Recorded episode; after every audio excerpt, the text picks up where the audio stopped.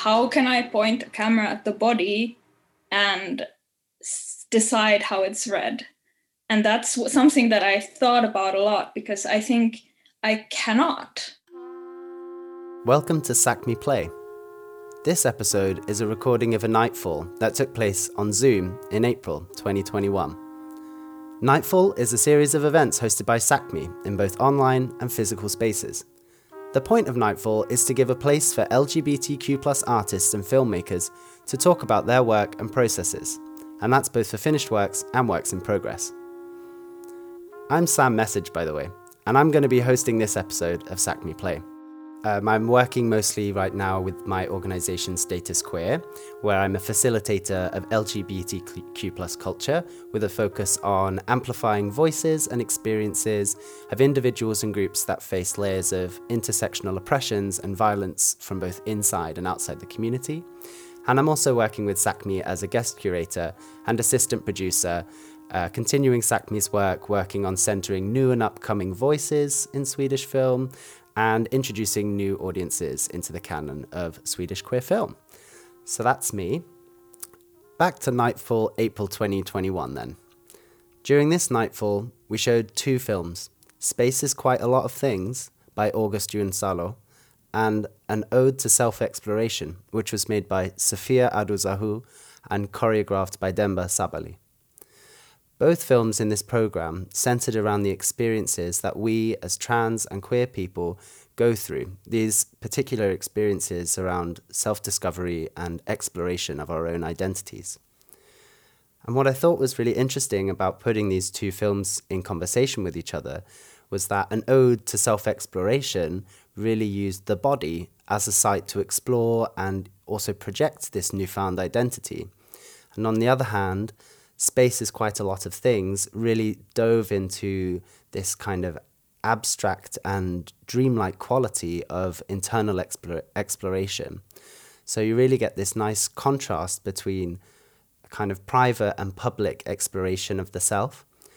I also thought aesthetically there was a really nice contrast between the two, with An Ode to Self-Exploration uh, taking place in this concrete city landscape, really kind of heavily contrasting with um, uh, Space is Quite a Lot of Things, much more ethereal and natural aesthetic.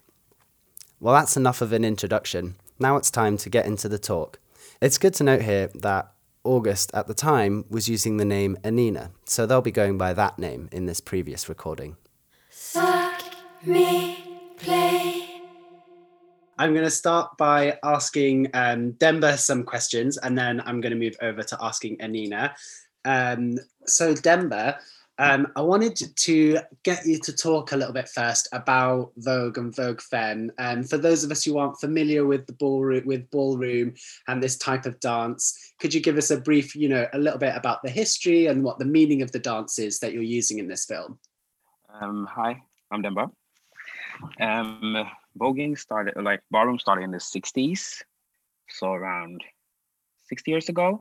Uh, it started in New York with the Latinx and Black people because they felt excluded from the drag scene that was there at the time, and because they couldn't like win awards, so that they get the opportunity to grow and stuff like that. So they started their own thing, which was the ballroom scene, and then that grew into like several categories and a safe space for queer people that are colored, so that they can have like their own, throw their own balls and have fun.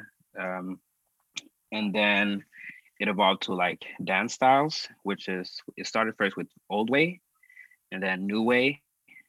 And then Vogue Femme started with the trans people, the trans girls and women. because the old way was more of like a masculine style, and they felt like they didn't, they couldn't do what they wanted to do. So it's like the Vogue Femme, which is more of a feminine style, where they wore heels, and then they could express themselves with dancing and like doing duck walks. And there's five elements, which is uh, hand performance, duck walk, um, floor performance. Uh, oh God, now I'm losing it. and, and catwalk, and the, what did I miss? Yeah, just one word, but it's five elements. And yeah, that's how it started. And I got asked to dance Vogue uh, last year by Sofia, who made the video, the videographer and choreographer.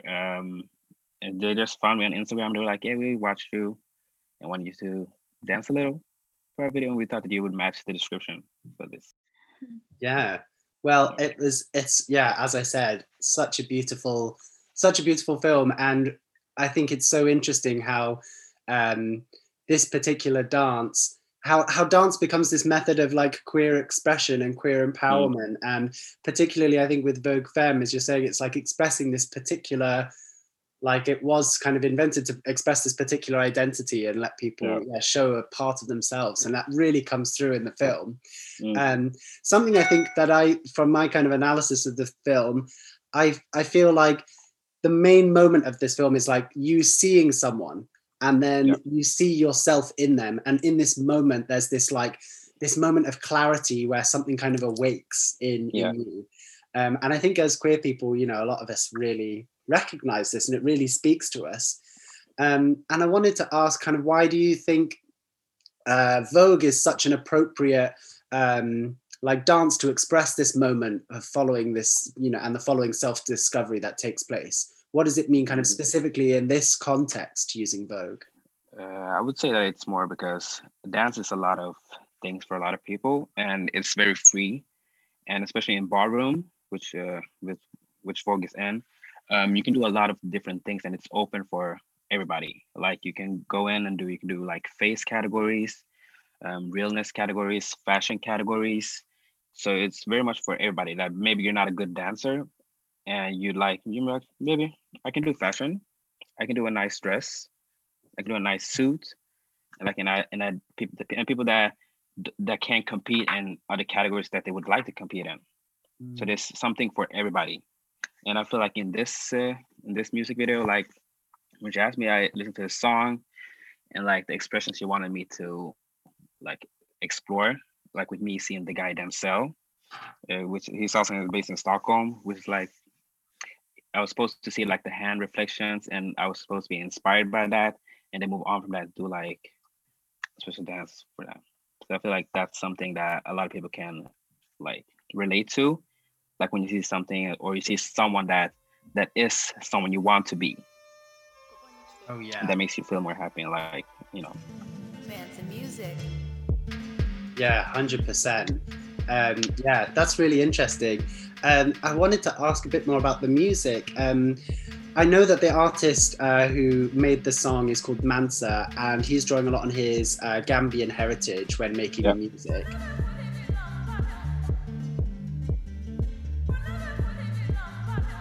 Um, I wanted to ask, like, what do you think Vogue means when you put it to this kind of music? Do you think it changes how the dance feels or how it mean, what it means to you? No, I'm also from Gambia too. That's also why they chose me. Um, and I feel like with Vogue, it's always good to practice different types of music as long as you can hear the beat inside of you. Mm. So like, you know where to where you can do it fast, and you know where you can do it slow. Like when you hear the music, you like you hear the slow beats in the beginning. That's why I did a little like this, and then let it move on to something more quicker. And like, and then you start doing like duck walk and just feel the music. Like even when you shut your eyes, I feel like you can do it to different dance styles too, and not only Vogue. But I feel like when I danced to this song and I heard that it was they wanted me to do a Vogue dance, I was like, yeah, I can do this. Yeah. This works. Yeah. Wow, that's really, I really think that's a beautiful metaphor as well, that like, yeah. you know, uh, as long as you can hear the beat inside yourself, which is also yeah. kind of reflects this moment of like, as long as you hear your queerness in yourself, mm. as long as you feel the beat of that drum in you, exactly. then you can be that. So I think that's a really yeah, beautiful yeah. kind of mirroring there. Um, yeah, you've touched on this a little bit, but I'd like you to talk a bit more about what the process was like for choreographing this and how you worked together with the filmmaker to make the product, mm. final product. Uh, yeah, I was here in Gothenburg and she's up in Stockholm. So we were like, I was sending videos back and forth with what I was thinking of what we were going to do. And it was just like me going to our sessions that we have here at Verket, um, listening to the music videos, like when I was going to work, when I was going home, when I was going to practice and stuff like that. And I was like, how can I make this into Vogue and mix it up? Um, and then I just felt like, okay, let me just shut my eyes and do something and see if it works. And it just worked. And then I just worked from there and I started sending her several videos. And she's like, oh my God, this is great. Just do that. And which is what you don't see, that I had to do everything over and over and over again. Because like we were shooting from like seven a.m. until ten p.m. Oh the first day. And then the other day was like from six to twelve. Wow. So those long days for a five minutes video that you don't see. But it was all fun. Because the, the music video is it's not, it's not like it is a Vogue beat. Because when you hear Vogue beats, it's like dun, dun, dun, dun. But this is more slow mm. and they had to catch the other beats. So that was fun to do and work with. You mentioned earlier about how you were um, in the film, you kind of saw this other person's hands. And I wanted to, yeah. there was quite a lot of focus on hands and fingers, um, mm. hand performance in the yeah. work. And I wanted to kind of let you speak on that, why why this focus on the hands. And mm. yeah, and we, we talked back and forth in the beginning that I was going to do a hand move, like that Denzel was going to do a hand movement in the beginning that I was going to be inspired from. And that's going to be like, that's the thing that opened everything up for me. That That's my vision. I was like, this is what I want to do. Yeah. And that's why also when I see him at the end again, I'm like, oh my God, that's the guy that inspired me to express myself more.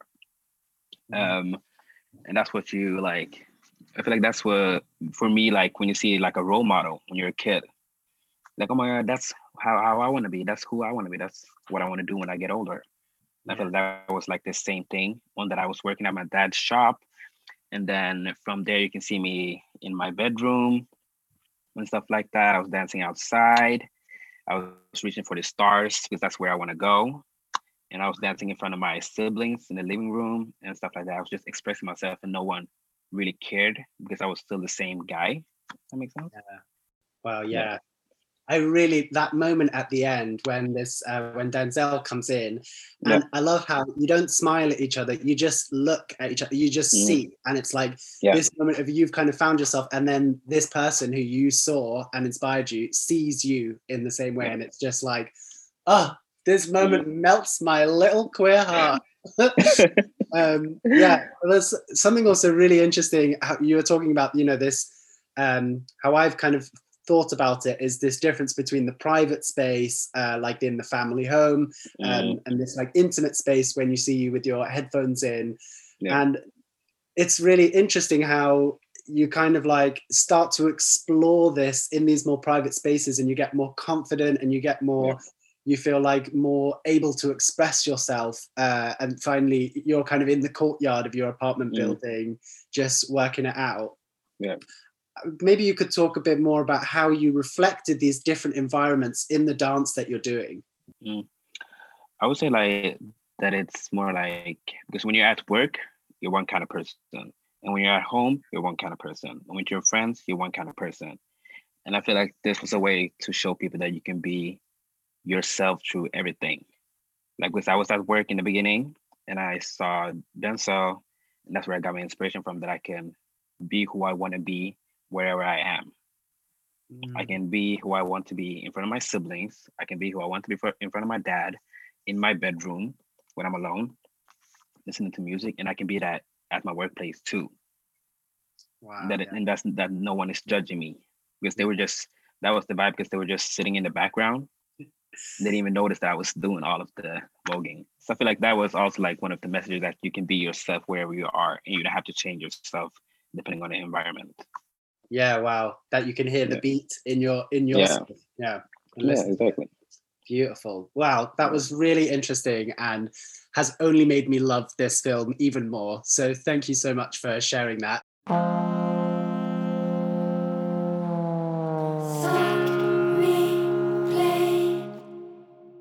Now I'm going to shuffle on over to Anina. Hello, welcome. Hello, thank you. Um, yes, I mean, another really beautiful film. Honestly, this one is like hypnotizing. When I've, I go into this headspace when I'm watching it, where I'm like transported to another planet and I can't, I can't escape its like wow. laser focus. That's so nice to hear. um, yeah, I guess I want to start off by asking you a bit about the process. Um, like one thing that's so striking in the film for me is how intimate it is. And I feel like we're really getting to see something that's really layered, and it's getting at the core of the experiences of the people who are featured. Um, I wanted to ask you, what was the process like in achieving this intimacy? How did you work to get this intimacy through the visual language of the film?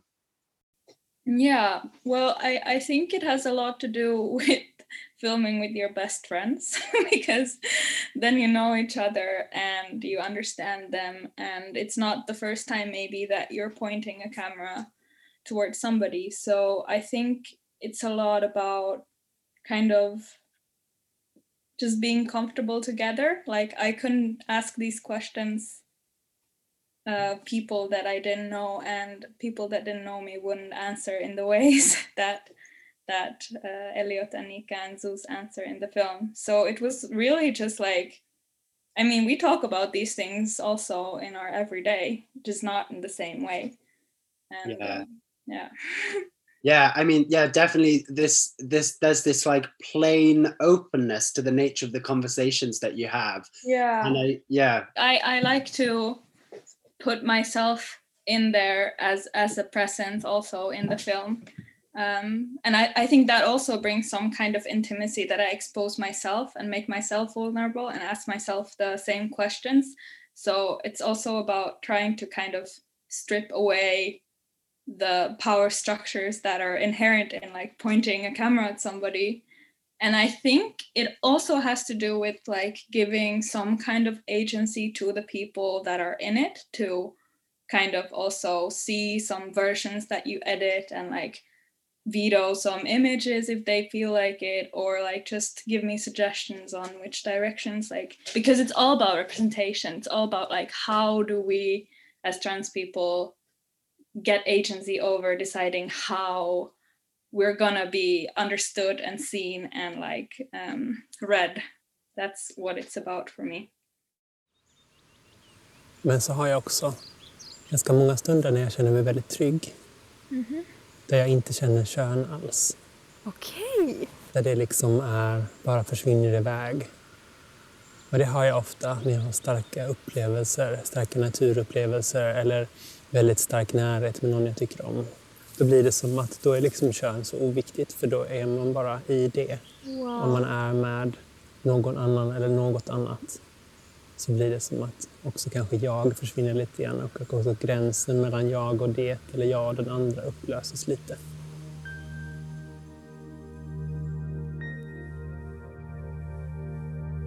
Yeah, I mean, yeah, I think that's a really important and, you know, uh, beautiful way of going about it, of ensuring this agency throughout the process um, of making the film, and that it continues not part, not just throughout the shoot, but like in the editing process as well, this like creating a security for the people who are involved throughout. I think that's really, yeah. really amazing that you did that. Um, yeah, I guess something I wanted to ask was about the dance, the use of dance in this film as well, which is a really great parallel. So happy that this lined yeah. up so well with the other one. Um, And I feel like in these moments of dance, you again see these like super intimate moments. And um, why did you choose dance f- for that? Elliot and Nika chose it. I, I just ah. like, Elliot at one point described themselves as a disco uncle. Like this was one of the feelings that they described having inside them. And then they happened to have this disco light and they put it on in their room. And then they just kind of started jamming. And then the same thing happened with Nika in the forest, that she just started dancing. And I asked her, like, is it okay if I film it? Um, and it was beautiful. And then we also, after that, when I knew that it was a thing, we filmed some more with Nika in her house, and then and then because I had no material of Zeus, who's the third character, because they lived in a different country at the time of filming, and I showed a version for them, and I, I said like, I wish I had some material of you, and then they said, wait, I have this video of myself dancing. Just uh, so it's like literally just a video that they shot on their phone, wow. like selfie camera, and then it just fits perfectly.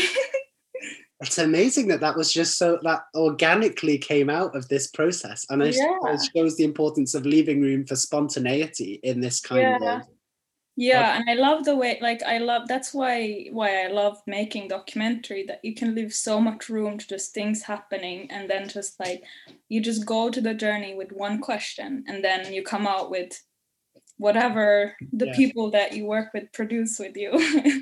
Dance is clearly like a very important way for people to connect to this queer expression, that it's such yeah. a yeah definitely, and it's so cinematic because it's like inherent action movement, so it's it's really, it works in the medium also. Oh, one hundred percent it works. Um, yeah, something I was also really interested in your film was this kind of dreamlike quality. You know, we float between these different private spaces, apartments, these intimate moments, and then it's interspersed with like psychedelic jellyfish and montages of space and disco lights. And I feel like it could become really hectic, but somehow it feels incredibly calming. Um, and I wanted to ask you how you achieved this sense of kind of calm dreaminess. Yeah, I would say that that is ninety percent sound design. Um, so I worked with the sound designer, Tatu Viitanen, and we had a phone call, and I think he just understood me directly. And because I wanted this like very minimal kind of like this soundscape that was like right next to your ear, and it was kind of, you could touch it and hear it crumble kind of. And then there's, I think it plays very well with the texture of the film, because a lot of the material is shot with the Super eight, so it's film. And so it brings this kind of like materialness to the, um, to the experience. So it, it is very close to you.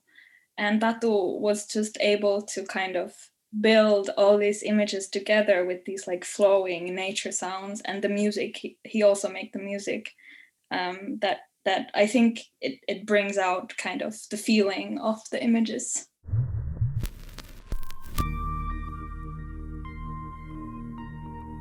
Yeah, something I was also really interested in was the way that the film kind of like flips things on its head. Um, bear with me, that's a bit like abstract maybe, but like for instance these montaged images, they show very external things, like they show like moss and jellyfish and space, and these are very like foreign and distant, and they're even like alien, um, mm-hmm. yet at the same time these external alien images somehow take us into the internal experience of someone speaking, so the external suddenly becomes the internal. And the same with like how the montage is very ephemeral, and the images are just kind of like sweeping by us, like fl- flowing past us. Um, but they kind of have the opposite effect of like anchoring us in this experience of the person speaking. Yeah. I just wanted to ask you, yeah, what you think of that idea. I think that's a very beautiful reading. Thanks. Um, I think it's definitely something that I do want to do with the film, so I'm glad to hear that it works. My method of editing, because I also edited the film myself, is very like intuitive based, so it's more like feeling based.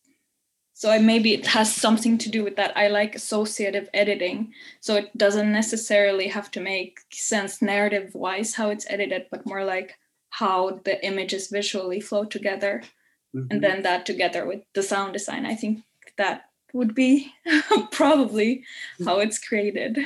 Okay, wow, super interesting. Hmm. Um, we are running a bit short on time, but I'm going to ask you this last question because I think it's also sure. super important. Um, and that's, in the film, the fo- the focus is not on the body. And I think something that we see really mm. a lot about things which is about trans people or non-binary people is that the body becomes like the focus of the work, you know, really a lot of the time. Yeah. I wanted to ask if this was a decision that you took consciously, and why, if you did. I love that you asked that, because it really was. And I started with like the question, how can I point a camera at the body and s- decide how it's read? And that's something that I thought about a lot, because I think I cannot. That's what I, what I came to, that if I have a body, I cannot narrate how a, for example, cis audience will read the body. Like, they will assign these categories on the body themselves. And the only thing that I came up with, at least, tell me, somebody, if you have another idea, I will try it in the next film, is narration. And that's why I love film, because I think you can you can make the words and you can make the stories kind of twist the images in some way. And I think that's that's really an important part of of at least my journey as an artist, to realize that, that I need to delve into the idea of feeling something and like be able to describe these and ask these questions of people. Um, because I think it's so much more interesting than just focusing on, on the body. Like, mm. yeah, I, I've, I I don't know. I don't, I, I don't think I've seen any, anybody like talk publicly about these things. How does a gender feel like? How do you experience it? But then again, often also a lot of the space goes to just fighting for our right to exist, or just these boring things that, you know. Sakmi, Sakmi Play. So after talking to Demba and August about their processes and visions for their work, I wanted to bring in two of the people who were featured in August's film, Nika and Elliot, who, at the time, were both identifying as non-binary. So the point here was to try and continue on this theme of self-exploration, especially within this particular context of um, the Nightfall environment, this kind of semi-public, semi-private, inter-community space. So by bringing in these more personal experiences, I wanted to further deepen the experience of the film. Also, by bringing in these personal experiences, I wanted to try and encourage kind of conversation amongst the, the audience who were there as well, and get them to try and share some of their experiences. Welcome, Elliot and Nika, and so fabulous to have you here.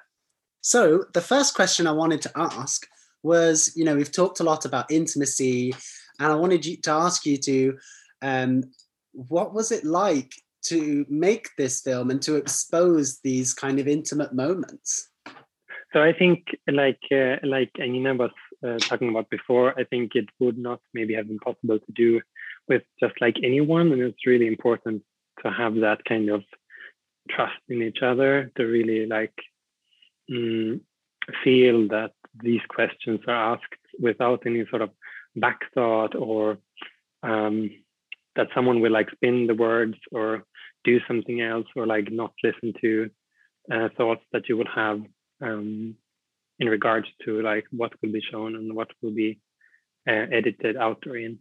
Um, so I think that was really important. And I think like in terms of trans and non-binary representation, I think that is like super overlooked, actually, like let trans and non-binary people like have anything to say about that. And, and I don't know, the feeling of of being in that situation with Anina was just like super trustful and really like friendly. And it was like, um, it was just so nice to have this, this like focus to actually talk like intentionally. Like, now we're gonna talk about how does it feel? How does your gender identity feel? And I think we had a lot of interesting conversations and sort of branched out in different ways.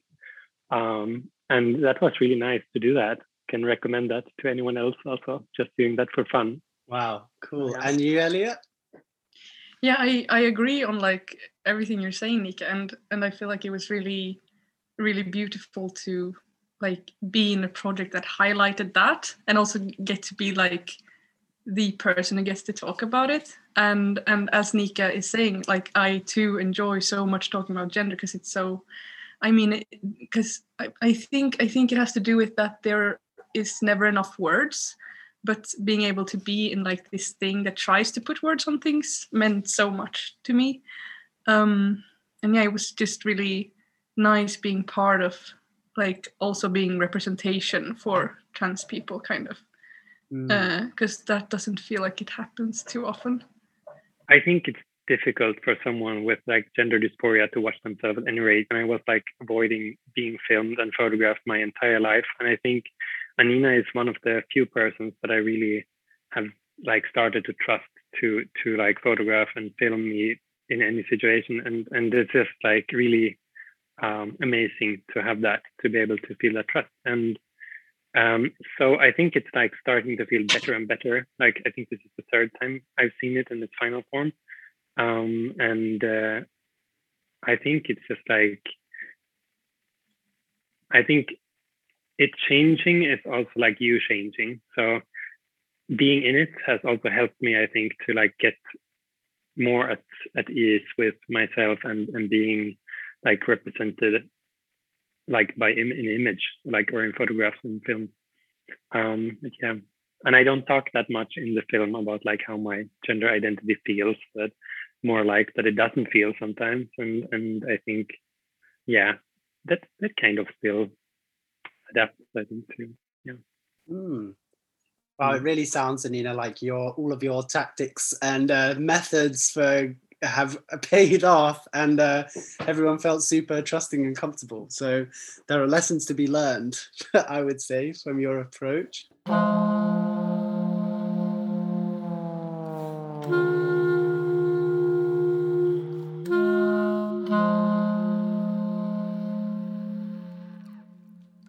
We also, if there's anyone who's got any questions, now is the time to uh, get those questions ready and write them to us. And we will, at the end, have a, a short moment for any questions that you might have to any of the people taking part today.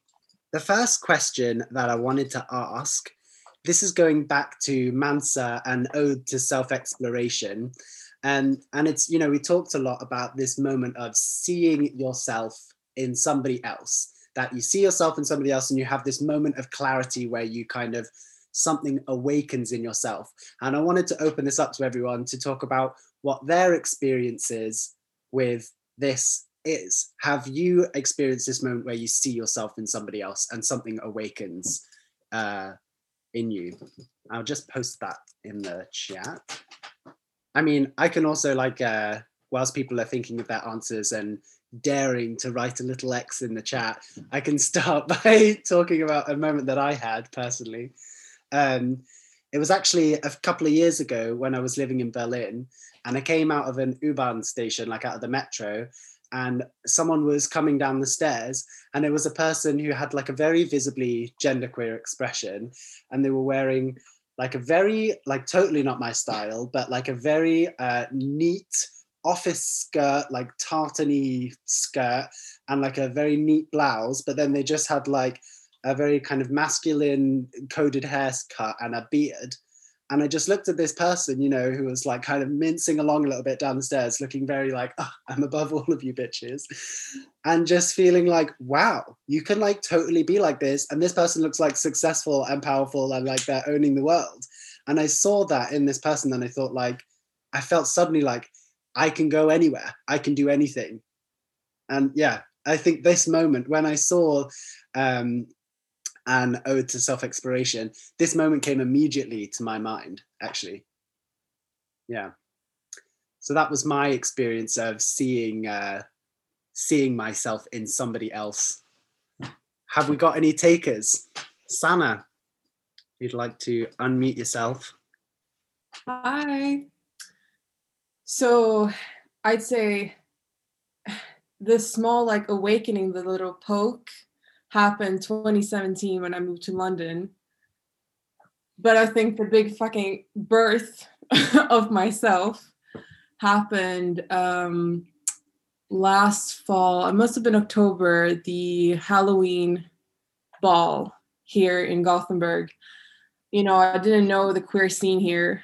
I met Sofia, went to a indoor workshop, fell in love with voguing, and then I went to the ball. I think I've never gasped that hard. Oh my God, I'm getting emotional. Long day. Um, I don't think I've ever been that inspired before, ever. And it was just so liberating and so freeing to see all these people expressing themselves so shamelessly. I think the word shameless is the word I'm searching. Um, and it was just so much love. And I think seeing them just embracing themselves that way and everyone else embracing them made me embrace myself. And I remember just running up to Sofia afterwards and I was like, I found home. Thank you for showing me home. Wow, thank you so much for sharing that. That was really beautiful. And I feel like if there was ever an advertisement for the ballroom scene, then there you have it. Get down there and start, start working it out. Um, yeah, thank you so much for sharing. Do we have anyone else who dares to talk about this experience of seeing yourself in somebody else? Any of our panelists or interviewees from earlier today, do you dare? I can, I can share. Yeah, go for it. I, I don't have any big moment, but I think there's maybe something that a lot of people who are from very small villages or not city people can relate to, that if you grow up in some place where you don't really see queer people and you see very normative looking um, people and couples especially. Like, I remember some moments when I was young when I saw for the first time in public some queer people just like holding each other's hand, how how beautiful that was. And it gave me hope that they had the courage to do it, because it was dangerous, definitely. Um, some fifteen years ago, somewhere in a small village. Yeah, I mean, it is it is sad, obviously, that, you know, it's dangerous. And yeah, but also at the same time, it's beautiful that, you know, people dare, and it shows the importance of daring and being visible and being out there. Um, like the other day I was at the tram stop and this child walked past and like full on pointed at me and just said, "Mama, kolla, kolla." Like, look, look. And I know, like, maybe this child is probably just thinking like, what is this creature with strange hair? But you never know, this could have been that moment for that child that like, I want to grow up and have mustard hair for the rest of my life. Who knows? So being out there and being open and queer and daring, it's important and, yeah, also beautiful. Um, Nika?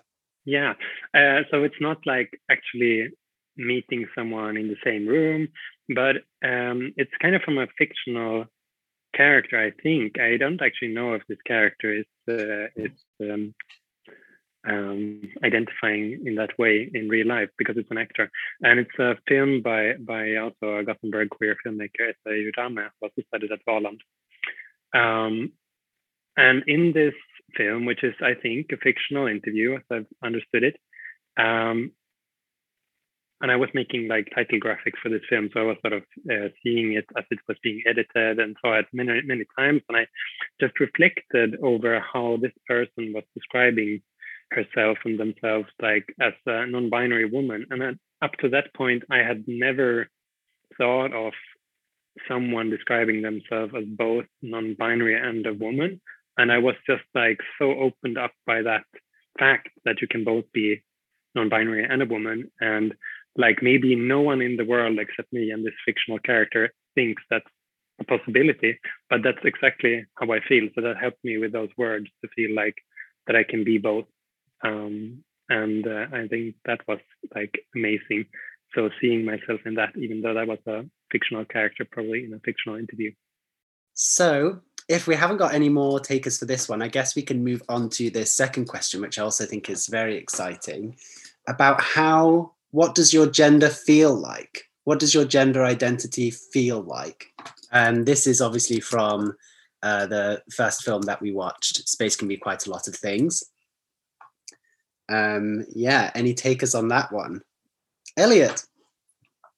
Yeah, I thought about it when I when I watched the movie again, and and I would say that my gender today feels like uh, a, what's Beck called in, in English? Like a forest, yeah. River. Yeah. going over like little rocks, sometimes being shallow, sometimes being deep. That would be that would be my answer to that question today. Yeah, it's a spring current, maybe. It's raging down, carving its way through. Okay, I like that. Yeah, that's nice. It's also nice because, um, yeah, like obviously with the with the river, when it's pressed, it has so much force that it can carve through the mountains. But if you give it space to grow, then it can just like lazily move along, just minding its own business. That's quite a nice metaphor for life. Yeah. I was thinking about this earlier, and I think for me, my gender expression, like when I feel like it does feel like something, and I feel like since I've got this hair and I wear a lot of green, I really feel like a flower. Like I, when I got this haircut, I looked in the mirror and I just said, I look like a beautiful flower. Um, and the person cutting my hair was like, okay, sure, yeah, whatever you want. And I really feel like that. But then sometimes on a bad day, I think my gender identity feels more like a rotten nut, like hard to crack and disappointing when you get inside. Dark. But yeah, do we have anyone else who wants to share what their gender identity feels like? Welcome to the studio, Inga. So, hello. I can't uh, talk from my own computer.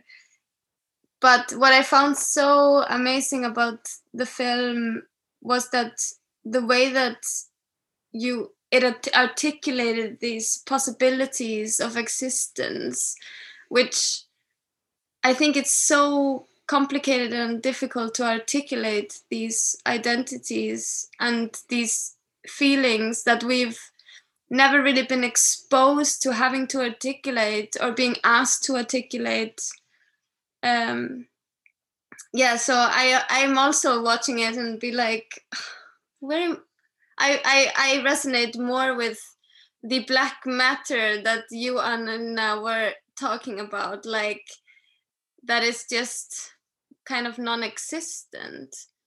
I feel like maybe like my gender identity now is glamour. Sakmi Play. I would like to pose my kind of third and final question for this um, part of the round table. And this one is a more open question. As so as queer and non-binary and trans people, how does it feel to see these films and are they important? So this is open to anyone. If you've got something to say, pop an X in the chat. Denver. Yes, come on, Denver. Uh, I loved Anina's movie because, like, for me as a guy, like, it's you never see a lot of movies where they show trans people or like let them speak about how they feel these days. Maybe you see like old clips and stuff like that, but you don't you don't see any new films and stuff like that. So that was really nice to see, and I think it's also good like for kids to see. Because like when you're young, you don't you don't have you don't really see these kind of videos where they talk to someone. And like when, when they were sitting next to each other, like on the sofa and like laying on the bed and stuff like that, like talking intimately and asking all these questions. I think it's also like a good perspective for people to see like, yeah, these are really human beings feeling these feelings. It is a film that I think would be great to show to kids because it's also putting these incredibly abstract ideas in into I, I don't know, into this kind of language of uh, this kind of almost utopic like innocence or something. I don't know, that's kind of a half-baked thought that I'm just like shitting out into the world. But I feel like there's something in that. Yeah, because I feel like also like when you're a kid, you're like, when you, you don't see something, you don't know what it is. one hundred percent. And like to see a video and be like, oh yeah, what am I? What, what like to see that and that there are different things that you can be. And if you want to be that, if you want to be in a box or not, or like if you want to be out there, like mm. in the space or something. Sana, you've you've written a little X there for me. Thank you, appreciate it. I think they're really important because I felt very safe watching them. Um, safe in the sense that I feel like a lot of queer films, or me, okay, I need to watch more queer films. Um, I might say bullshit now, but I feel like there's so much sorrow and burden around generally minorities I just felt safe and inspired and safely vulnerable watching this. And it felt like I was in the room, or, um, co- well, going back to Demba being free in the room, being safe in the room, expressing himself. And then just a shot of Nika and who was it else in the hammock? Oh, um, that was and Nika and Anina. Beautiful shot. Um, and again, I, I felt like I was watching them and I was a part of their conversation, or that I was laying between them in the hammock, just listening carefully. Um, yeah, I, I, yeah, both moving pictures just exuded safety, I'd say. So I'm glad they're made and that they're out there. We've got some comments in the chat here as you're speaking. Um, we've got Gabez saying, it's vital to be able to mirror oneself beyond the limited stereotypical cisgender norm. Yes, yes it is, one hundred percent agree. Um, and Kinos is adding to that. Um, I found both films very important to watch. An Ode to Self-Exploration truly captures the feeling of learning from the way other people exist in the world in a very natural yet powerful way. Space is Quite a Lot of Things has a very comforting and warm feeling though, uh, through. It radiated intimacy. Oh, Anina, you've got something to say?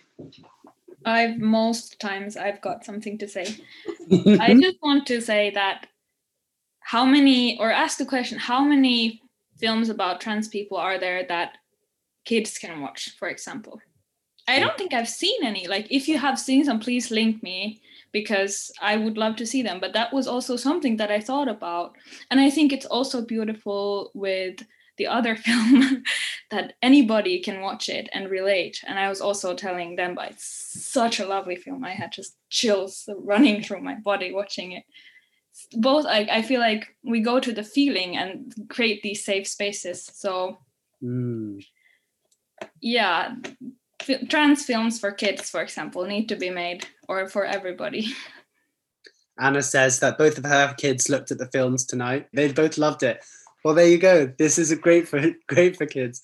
I think there's something really interesting coming out here about like joy, um, and something that you touched on, Sana, with like the sadness. And it's difficult when you're in this, you know, community or group where, you know, there is struggle and there's fight and there's trauma and there's pain. And, you know, it's it's important that it has to be both sides. And I think sometimes in L G B T Q plus activism, you know, it's really important to keep the torch lit on both sides and not, you know, not sugarcoat things and say everything is just great. But also, so to recognize that sadness, recognize that struggle, but also we have to have this candle lit, it, like this candle of joy, and be like, there are things that are beautiful and there are things that we can celebrate in ourselves. It's so important to have both. So thanks for bringing that up. Nika. I just wanted to say, I think I think films like this are like super important, and like someone else said, like beyond important. I think they can be like critically and life-changing and life-saving for a lot of young people. And I'm thinking especially about like teenagers, but also children or like young teenagers. And I just like Anina and also Demba and the director and producer of that movie, I think it's amazing that you're doing that. And uh, it's so important to have this kind of representation, which is like just breathing safe, Uh, calm, and like in, in the case of Mansa, just like this energy and like self, like allowing yourself to really be. Um, and I know that Mansa was screened at the S V T Play, uh, and I thought that was amazing just to have it there, just to, to have that represented. So important. And I know if I saw that as a kid, both of them, like I think my childhood and, and teenage years would have been really different actually.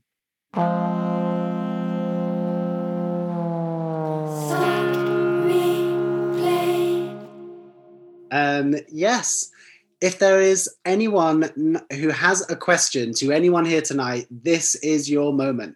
Um, yes, write it in the chat. So Sana asks, how does it feel hearing other people commenting, reflecting on your art, your expression, your thoughts on putting that dis- on display? Should I start? um, it feels amazing. Because when you make films, you of course make them for a public, but then it's very difficult as a short filmmaker, especially, and when you're starting your career, it's very difficult to actually reach your audience. And this is why these kind of community spaces and community events are so, so, so, so important, that I actually get to meet my audience. Like, that's the most important thing for me as a filmmaker. It's been really fun. It's really nice and exciting to hear other people's view on the music video and see like how I express myself and how they could relate to the movements and stuff, like, and with the feeling to the song and to the dancing. Um, another question here we've got from Daniela here. How long did it take from starting the projects to now? We, she wrote to me in, I think, probably April last year, uh, March or April, and we were supposed to shoot in uh, the end of May, but because of uh, the pandemic, everything got pushed forward, so we shot it in July um, during two days, and then the video got posted in the end of September for a movie festival at first, and then it got picked up by S V T in January. Anina, how long did it take? Yeah, well, funny story. Uh, this is my graduation film, and I was actually going to make another one that was a fiction. I was going to film in Finland. Um, and I started making that in January uh, last year. And then in September, I was in, of course, stuck in Sweden. So I had to come up with a new project in like a week. Yeah. Wow. And then we shot this thing in the next month. Um, and then I wrapped it up till until January. And then in January it was done. And now I've just been distributing it everywhere. And actually it's gonna get a today public. It's gonna get its premiere at Twiska International Film Festival in Ooh. June. Congratulations. So also less than a year from when it started to the premiere. It's quite, quite a fast ride. Yeah, it's turning them out. Also shows when you're in a pinch, that can be when you're, the real moments for, for something special comes, when you've got to, yeah, change it up last minute. Great. Um, I'll just read this last comment here from Inda, who writes that, um, also, like uh, many others, they grew up with sad, uh, the sad and trans and queer movies like Hedwig and the Angry Inch. So even though they're groundbreaking for everyone, they're also, for many of us, they're also really problematic. Uh, which is definitely true. It's amazing how this could uh, how this could open up worlds for younger queers, including trans kids, like when it can even help us adults. Mind-blowing, so try for this. Yeah, a big applause all round. Um, I want to thank everyone who joined us here tonight. Thank you so much. It's been really lovely to have you here. Um, thank you, Nika. Thank you, Elia. Thank you, Demba. Um, and thank you, Anina. It's been great to hear more from you. Bye. Bye. Mmm.